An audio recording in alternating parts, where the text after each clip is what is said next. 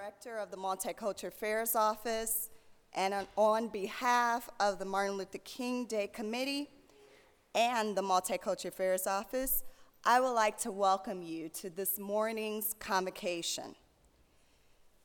On today, we will celebrate the legacy of Dr. King through the arts. We are honored to have with us poet Brenda Cardenas and baritone Tony Brown. King stated that beautiful music is the art of the prophets that can calm the agitations of the soul. It is one of the most magnificent and delightful presents God has given unto us. On this morning, Voices in Harmony will come to you with two selections. The first song is entitled Jesus, Jesus, Jesus, and the second selection is entitled Glory to the Lamb. We invite you to sing with us as we sing praises unto our King Jesus, and then as we honor Dr. Martin Luther King. Jesus, Jesus, Jesus.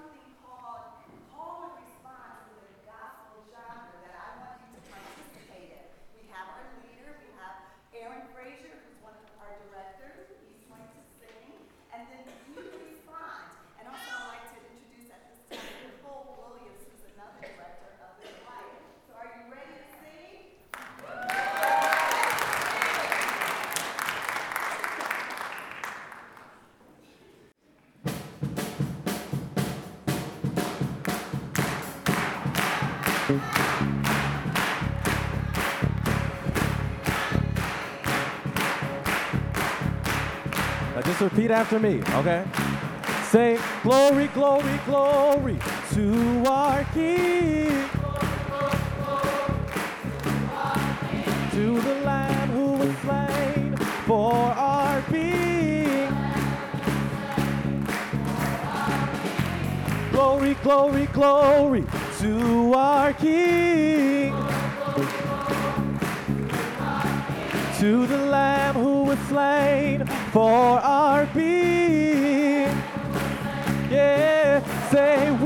cry glory to our King. Come on, somebody give God the glory. Say we cry glory to our King. Oh, hey, say glory, glory, glory to our King. to the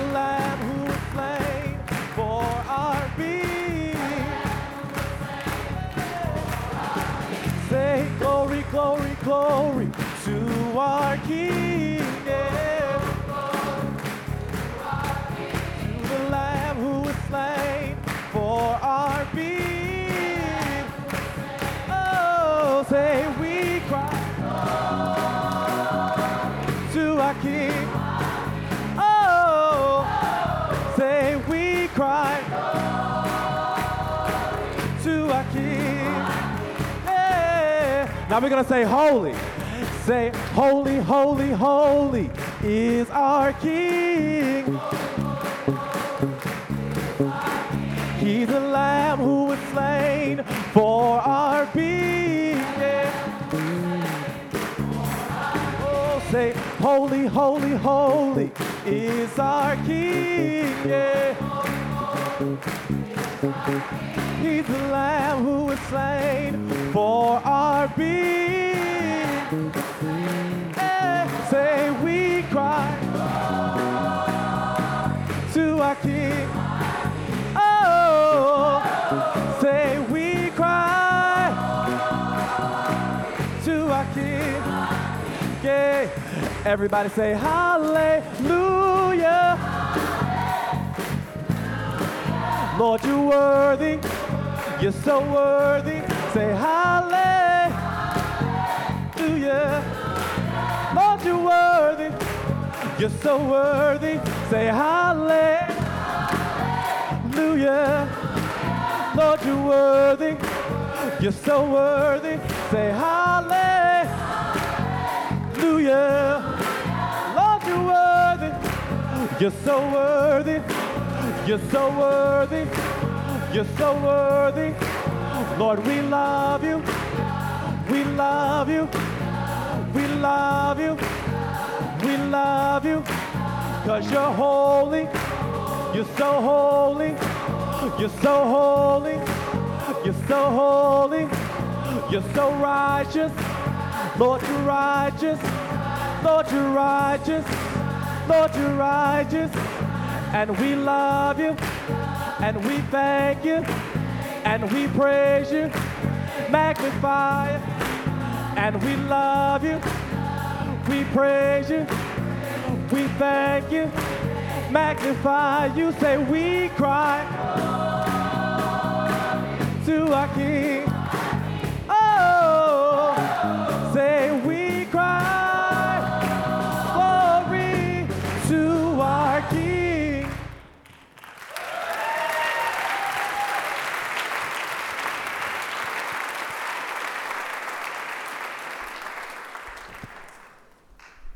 Let's give it up one more time for Voices in Harmony.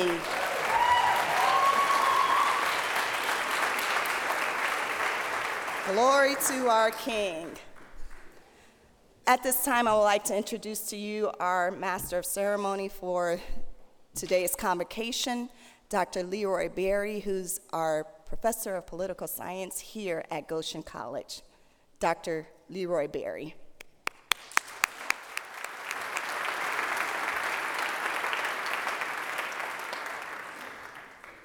Thank you, Odalat. I uh, was asked to do this to introduce our speakers today, but I think that one of the characteristics of an MC is there's some room for discretion, and so I'm going to exercise that discretion and give an assignment to those students who have my class tonight. Uh, Intro to Public Policy. You're to bring your constitutions that you're supposed to get from somewhere. So bring them. We will be, I'm counting on you. We'll be interested in amendments 1 through 15. That's no joke. now back to the matter at hand. Um, this morning we, at the prayer, at the uh, breakfast in honor of Dr. Martin Luther King Jr., we had uh, some uh, a good time with our guests today.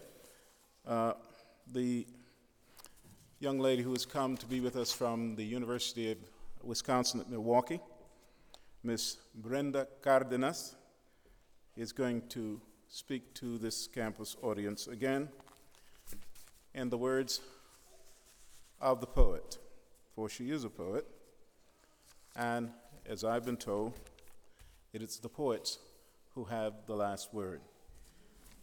So, without further ado, Ms. Brenda Cardenas, who eh, has her published two books, one in 2009, Boomerang, the second, or the earlier one, Tongues of Brick and Stone in 2005.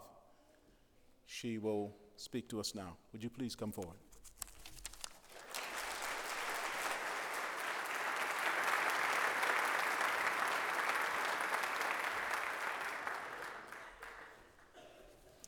Thank you so much. Um, I'm very honored to be here and to have been able to share this past weekend with your amazing students and to be able to share today with all of you. Um, such a, a special day, such an important day.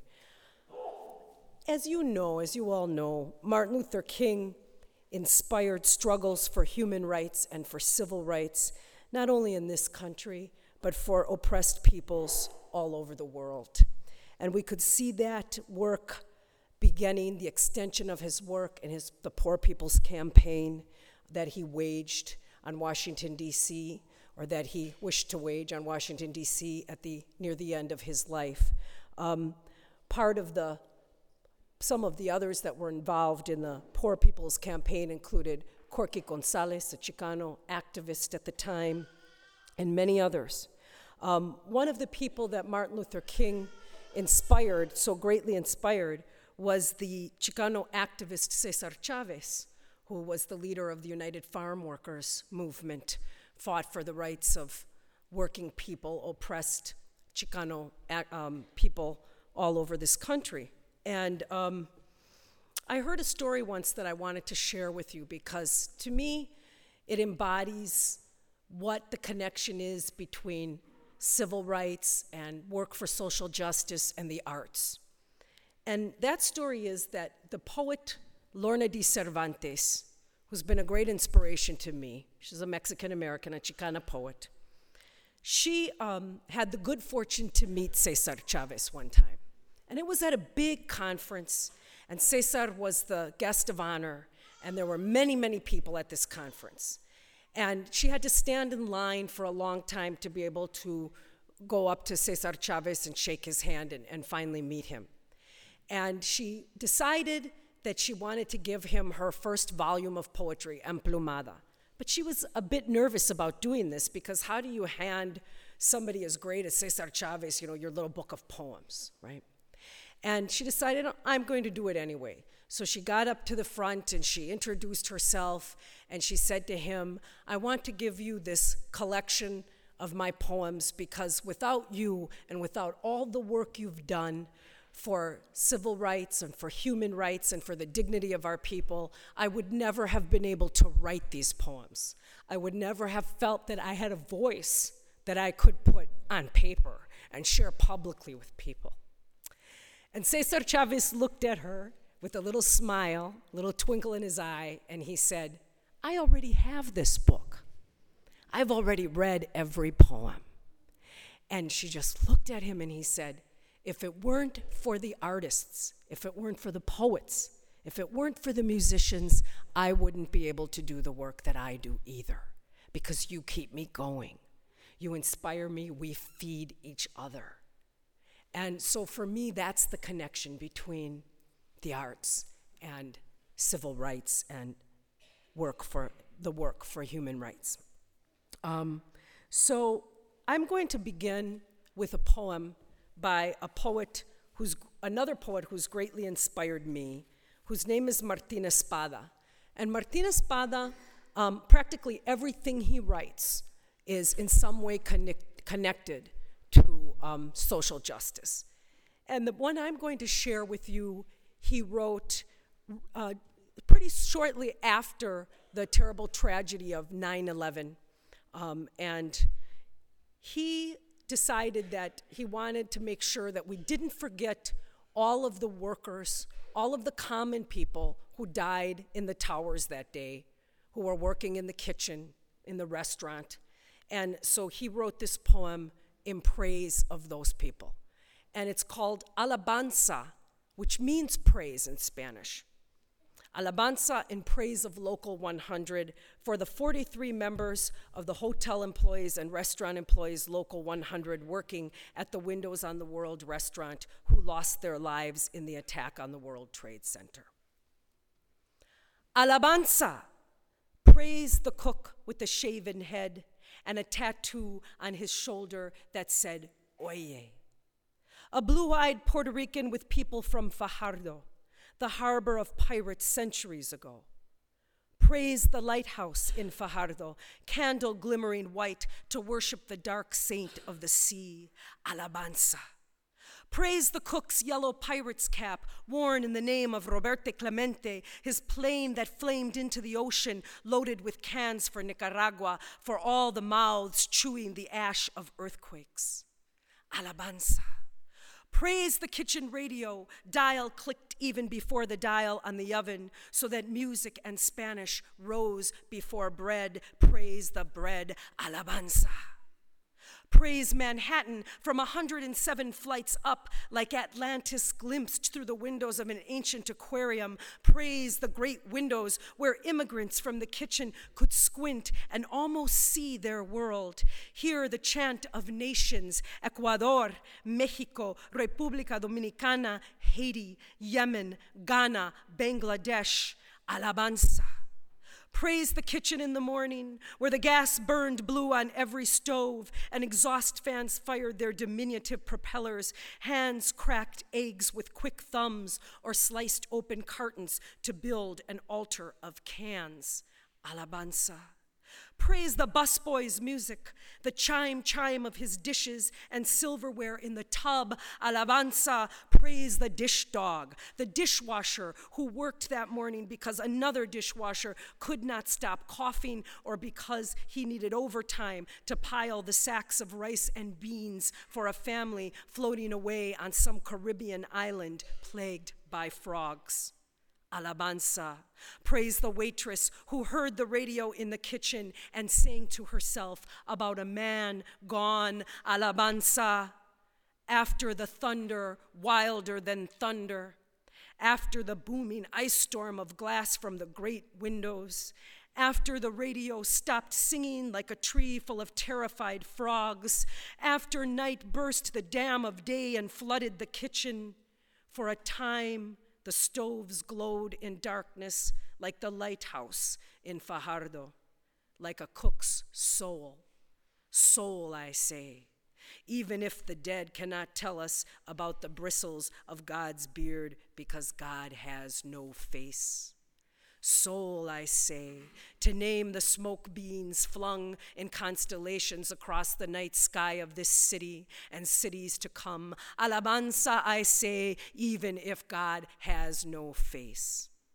Alabanza, when the war began from Manhattan to Kabul, two constellations of smoke rose and drifted to each other, mingling in icy air. And one said with an Afghan tongue, Teach me to dance. We have no music here. And the other said with a Spanish tongue, I will teach you. Music is all we have. And so um, I give you that also um, in thanks to the, all of the wonderful musicians that we have here with us today, keeping the music going, keeping the rhythms going. Um, I'd also like to share with you a, a few poems of my own. And um, I'm sure that many of you m- may remember the Zapatista movement that arose in southern Mexico in the 1990s as an indigenous struggle for the most basic human rights and necessities, for things like water and land rights. If you recall, the situation became incredibly volatile near in the late 1990s when the Mexican government's death squads began routinely attacking and slaughtering whole villages of poor people, mostly Mayan Indians. This is the Zapatista struggle um, is one that I can't imagine um, that Dr. King would not have had empathy for, although he would have told them to put down their arms um, and to, to have that struggle peacefully. At the time, I was involved in a human, in a, I mean, I'm sorry, in a number of organized protests and actions regarding the issue here in the United States, and I became friends with a human rights activist, a man that had, had spent years serving as what he called an accompaniment worker. And that meant that he went into villages, mostly in Guatemala, basically as an unarmed bodyguard, and accompanied people who had received death threats when they had to leave their homes or their villages, the hope being that they would not be abducted or killed due to the presence of this white American witness, that that would somehow stop um, the death squads from taking them. And my friend was a seasoned veteran of this kind of work when he went to Chiapas right before the 1997 Acteal massacre.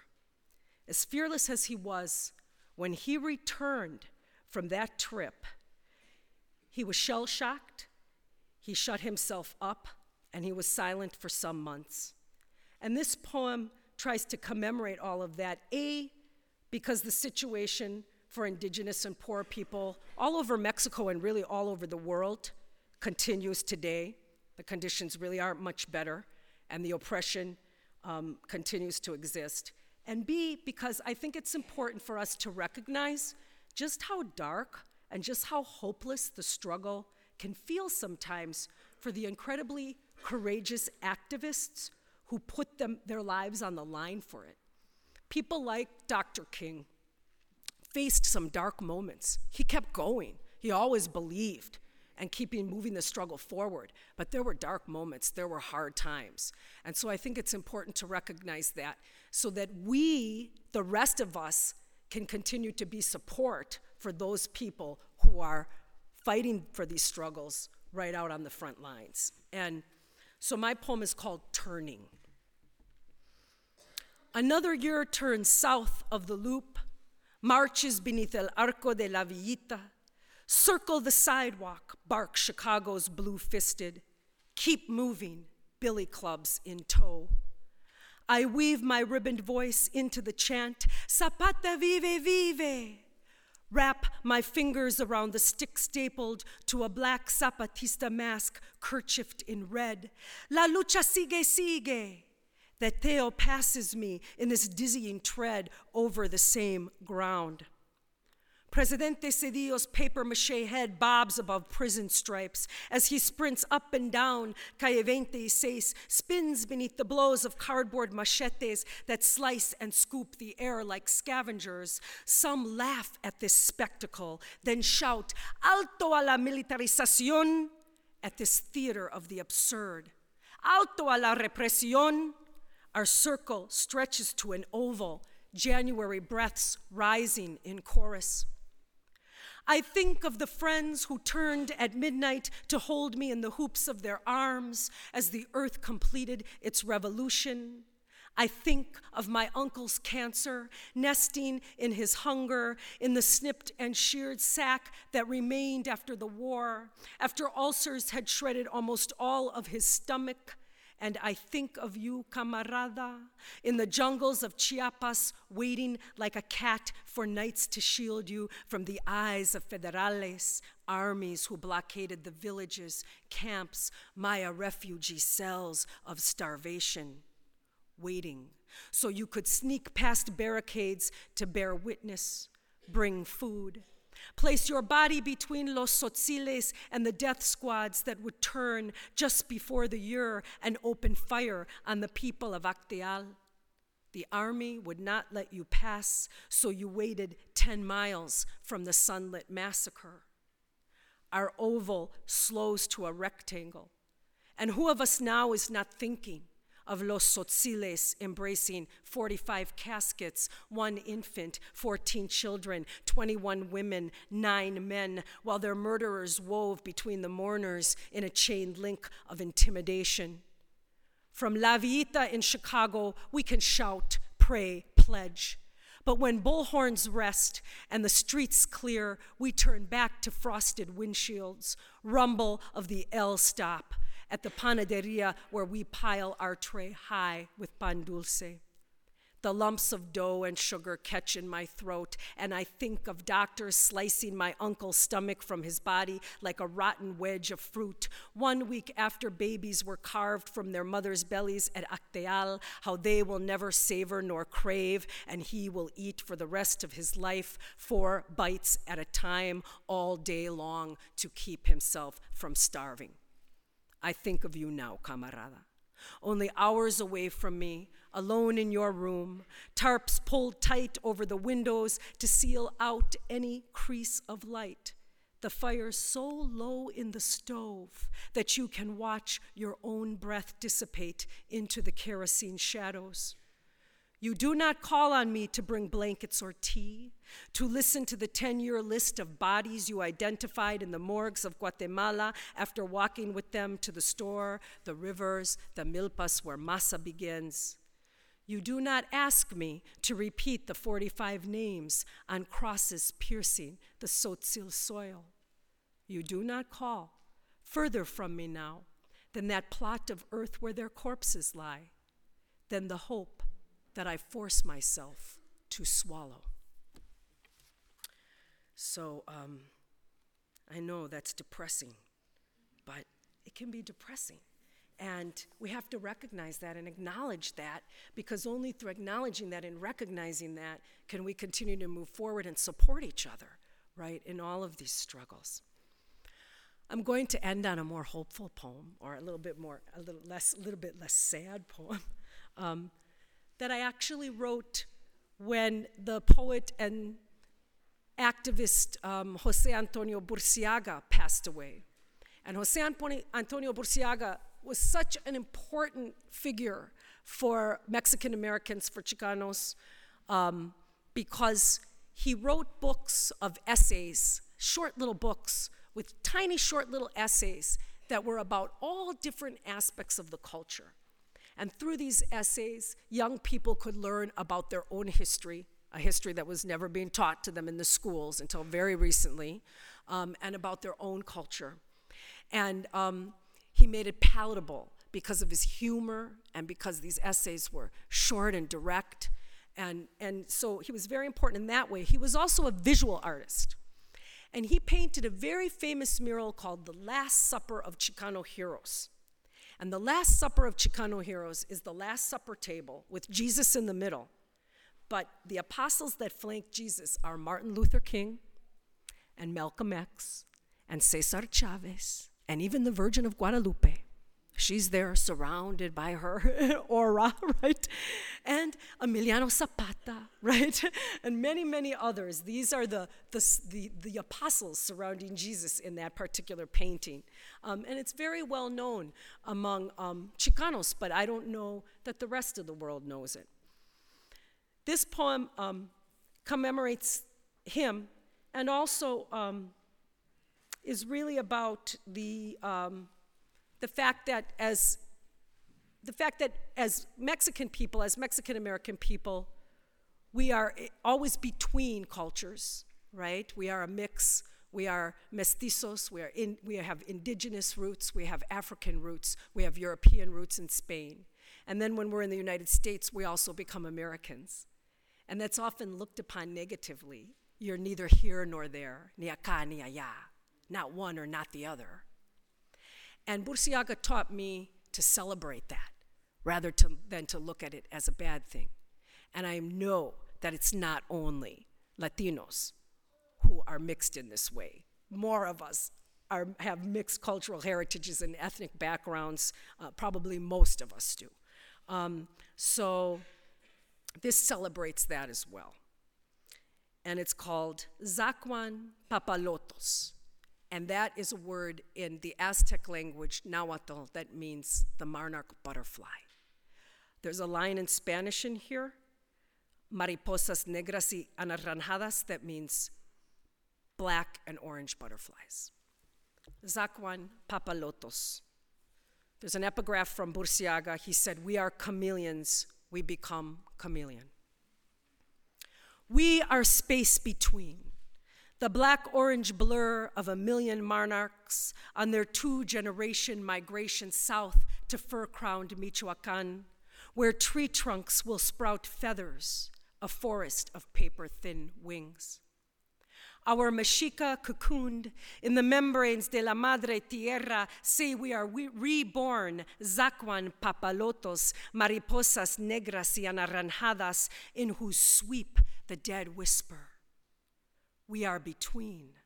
The flicker of a chameleon's tail that turns his desert blue backbone to jade or pink sand, the snake skinned fraternal twins of solstice and equinox. The ashen dawn, silvering dusk, la racion as it leaves the lips, the tug from sleep, the glide into dreams that husk our mestizo memory. We are one life passing through the prism of all others, gathering color and song, sempasuchil and drum, to leave a rhythm scattered on the wind, dust tinting the tips of fingers as we slip into our new light. And I think for me, that's what Dr. King was about that we are one life passing through the prism of all others, gathering color and song from one another as we go. Thank you very much. Gracias.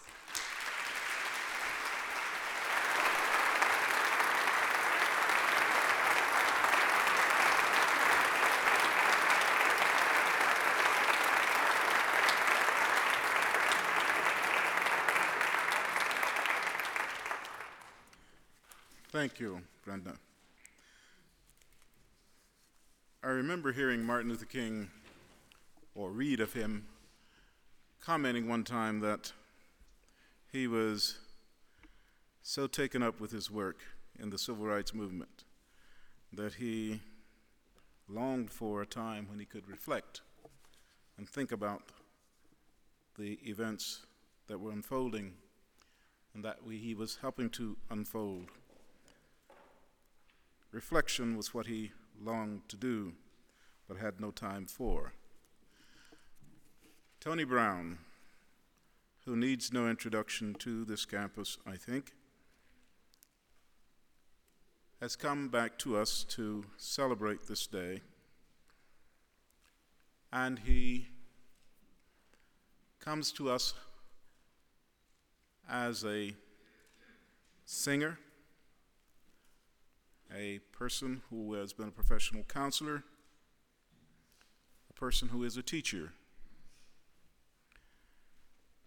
He has been involved in a, an effort which he has come to call piecing it together. It is making music work for the greater good. Those are his words. His work has taken him to Northern Ireland, where he's been invited through music to try to help bridge the divide between two groups of people who believe that they're both right without exception. It has taken him to Ethiopia, where Muslims and Christian Orthodox face each other or one another and attempt to make a bridge in their divide. So he continues trying to help piece it together. But of late, he has begun to think about these frenetic times, he tells me the fast paced technology of our time versus the longing of the human spirit for a rather more, I guess, slower pace to contemplate, to meditate, to feed the soul. It is this message he wants to speak to us and sing to us about today as we celebrate Martin Luther King's legacy and the lessons that he tried to teach us. Tony?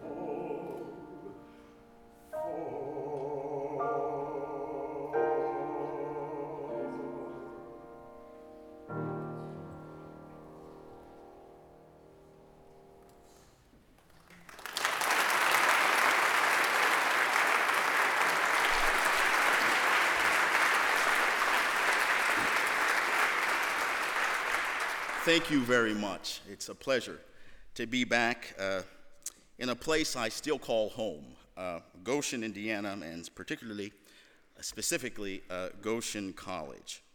I also want to send you greetings from uh, President Howard Keim and the faculty and staff at Hesston College. And I also, because I may not get to see many of you, say hello from us to you. That's, that's you, Hesston transfers. I hope you made the transition well, and I hope you do us proud. In my travels around the world, I always start by saying that the earth is my house, and in it are many rooms. I discover that the people of this room, the Goshen, Indiana room, or the American room, are much like the people in the China room or in the South Korean room or in the Ugandan room or in the Russian room. And that part of our challenge is to find the ways where we can be together as one people across the many divides that for too long has kept us apart. Music for me seems to be one of the one of the best vehicles to do that, and I've been so blessed to be able to use it as a way to bring people together. In my reflections, reading, and conversations with people, I began to see back in the 80s that modernism, for all of its good, came with a price. It had sped up our lives, and to some extent, it had mechanized our lives. The appropriate metaphor that seems to describe what happened to us in the 20th century is the metaphor of the machine we seem to have less time to be human as we increasingly take on the behaviors of the machine. I could give many, many examples of that, but for the sake of time, I won't. Author James Hillman describes these times in this way We live in an extroverted society where anything less than mania is considered depression. Fast food, fast cars, one hour photo services, and speed checkouts are some of the testimony to our desire to make a hyperactive lifestyle the norm. Soul was giving way to efficiency, to productivity, and to a tendency to make technology the answer to life's problems. Increasingly, in our country, it is when our technology fails us that we consider connecting to the transcendent. Getting it done faster and without human contact makes it better. However, alienation and fragmentation are all too often the result. It became increasingly clear to me that the soul's work, unlike the technologies of our age, is not quick and informational. Thomas Moore, in his book, The Care of the Soul, suggests that the soul's work is slow. It involves the heart, our feelings, and requires a reflective, meditative approach to life. God and religion, for many in the Western world, seem more like a tradition to perpetuate for the sake of the children rather than a vital way to connect to the profound through prayer, music, meditation. It was something you did rather than something you experienced. Many, particularly today's youth, are looking for more authentic expressions of faith where they can explore and deal with the complex issues of our times.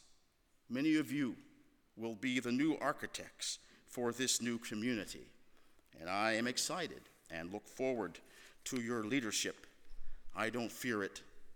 I welcome the change that you will inevitably, inevitably bring.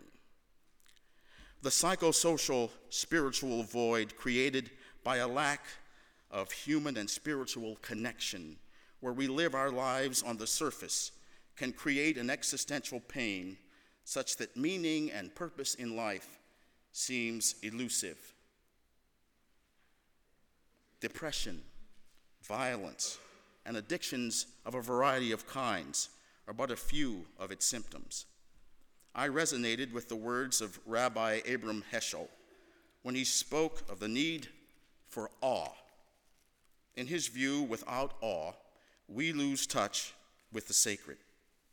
Awe, he says, is an intuition for the dignity of all things, a realization that things not only are what they are, but also stand, however remotely, for something supreme.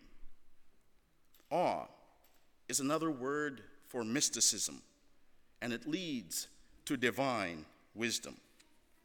Martin Luther King knew of this wisdom, and he used it to advance the cause of peace, justice, equality, and freedom. His life was a fine example of soul making as he lived at the center of our socially constructed chaos and found ways to unite us around a common purpose. Whites, blacks, Protestants and Catholics, rich and poor, young and old, all came together to struggle for the dignity of all people. His efforts led to the dismantling of Jim Crow in the Deep South and in the passing of the Civil Rights Act of 1964. Truly, the 60s were the most soulful years of the 20th century.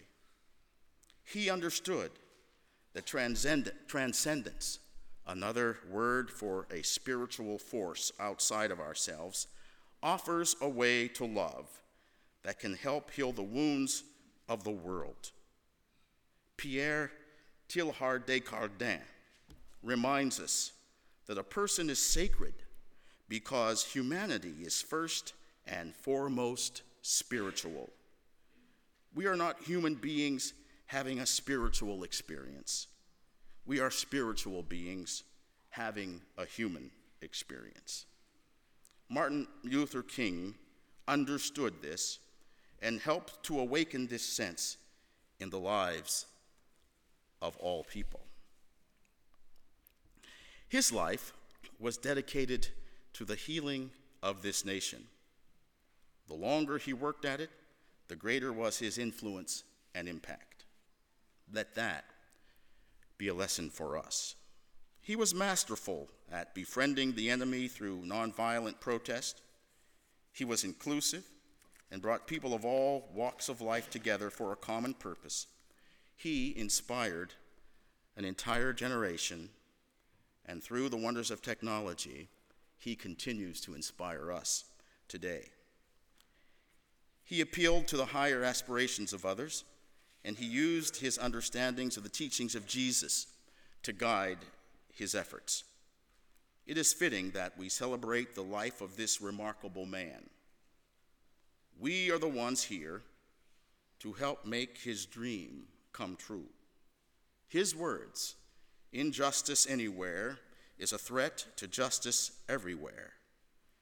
We are caught in an inescapable network of mutuality, tied in a single garment of destiny. Those words are fitting for these times as well. We are indeed all connected, and we must become the one. For the sake of our future and for the survival of our planet. All is not lost. Like Martin Luther King and so many who came before him and on whose shoulders he stood, I invite you to jump on the bandwagon for peace, the bandwagon for justice, the bandwagon for equality and freedom. Seek to live a deeper, more soulful life. Speak the words of freedom. Do the deeds of justice. Share the gift of love. Thank you very much. Do I have time? Do I have time?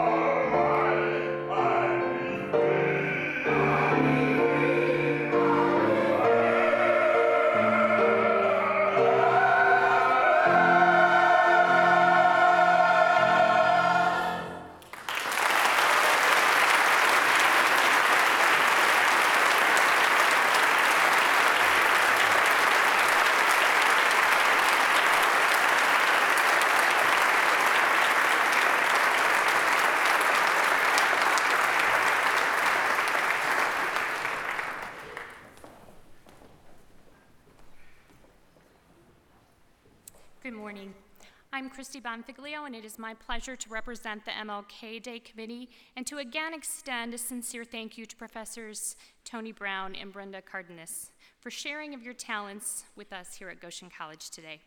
A special thank you as well to Dr. Barry and Voices in Harmony. I would like to quickly recognize the members of the MLK Committee Odalette Nance, Michelle Fanfare, Regina Shands Stoltzfus, Julie Bruneau, and Jessica Baldanzi. Please join us in continuing the celebration of the legacy of Dr. King with the town hall discussion facilitated by Professor Stoltzfus following here in the fellowship hall. Following lunch, the Latino Youth Collective will be conducting a workshop in relation to the DREAM Act and their initiative to ensure that every individual has the chance to attend college. This will also be occurring in the fellowship hall. Please also remember Haiti in your prayers. As a reminder, there are Haitian relief canisters across campus in Java Junction and the dining hall where you can give towards this relief. Let me close with a quote from Dr. King. Every man must decide whether he will walk in the light of creative altruism or in the darkness of destructive selfishness. Let our community at Goshen College continue to walk in this light. Thank you.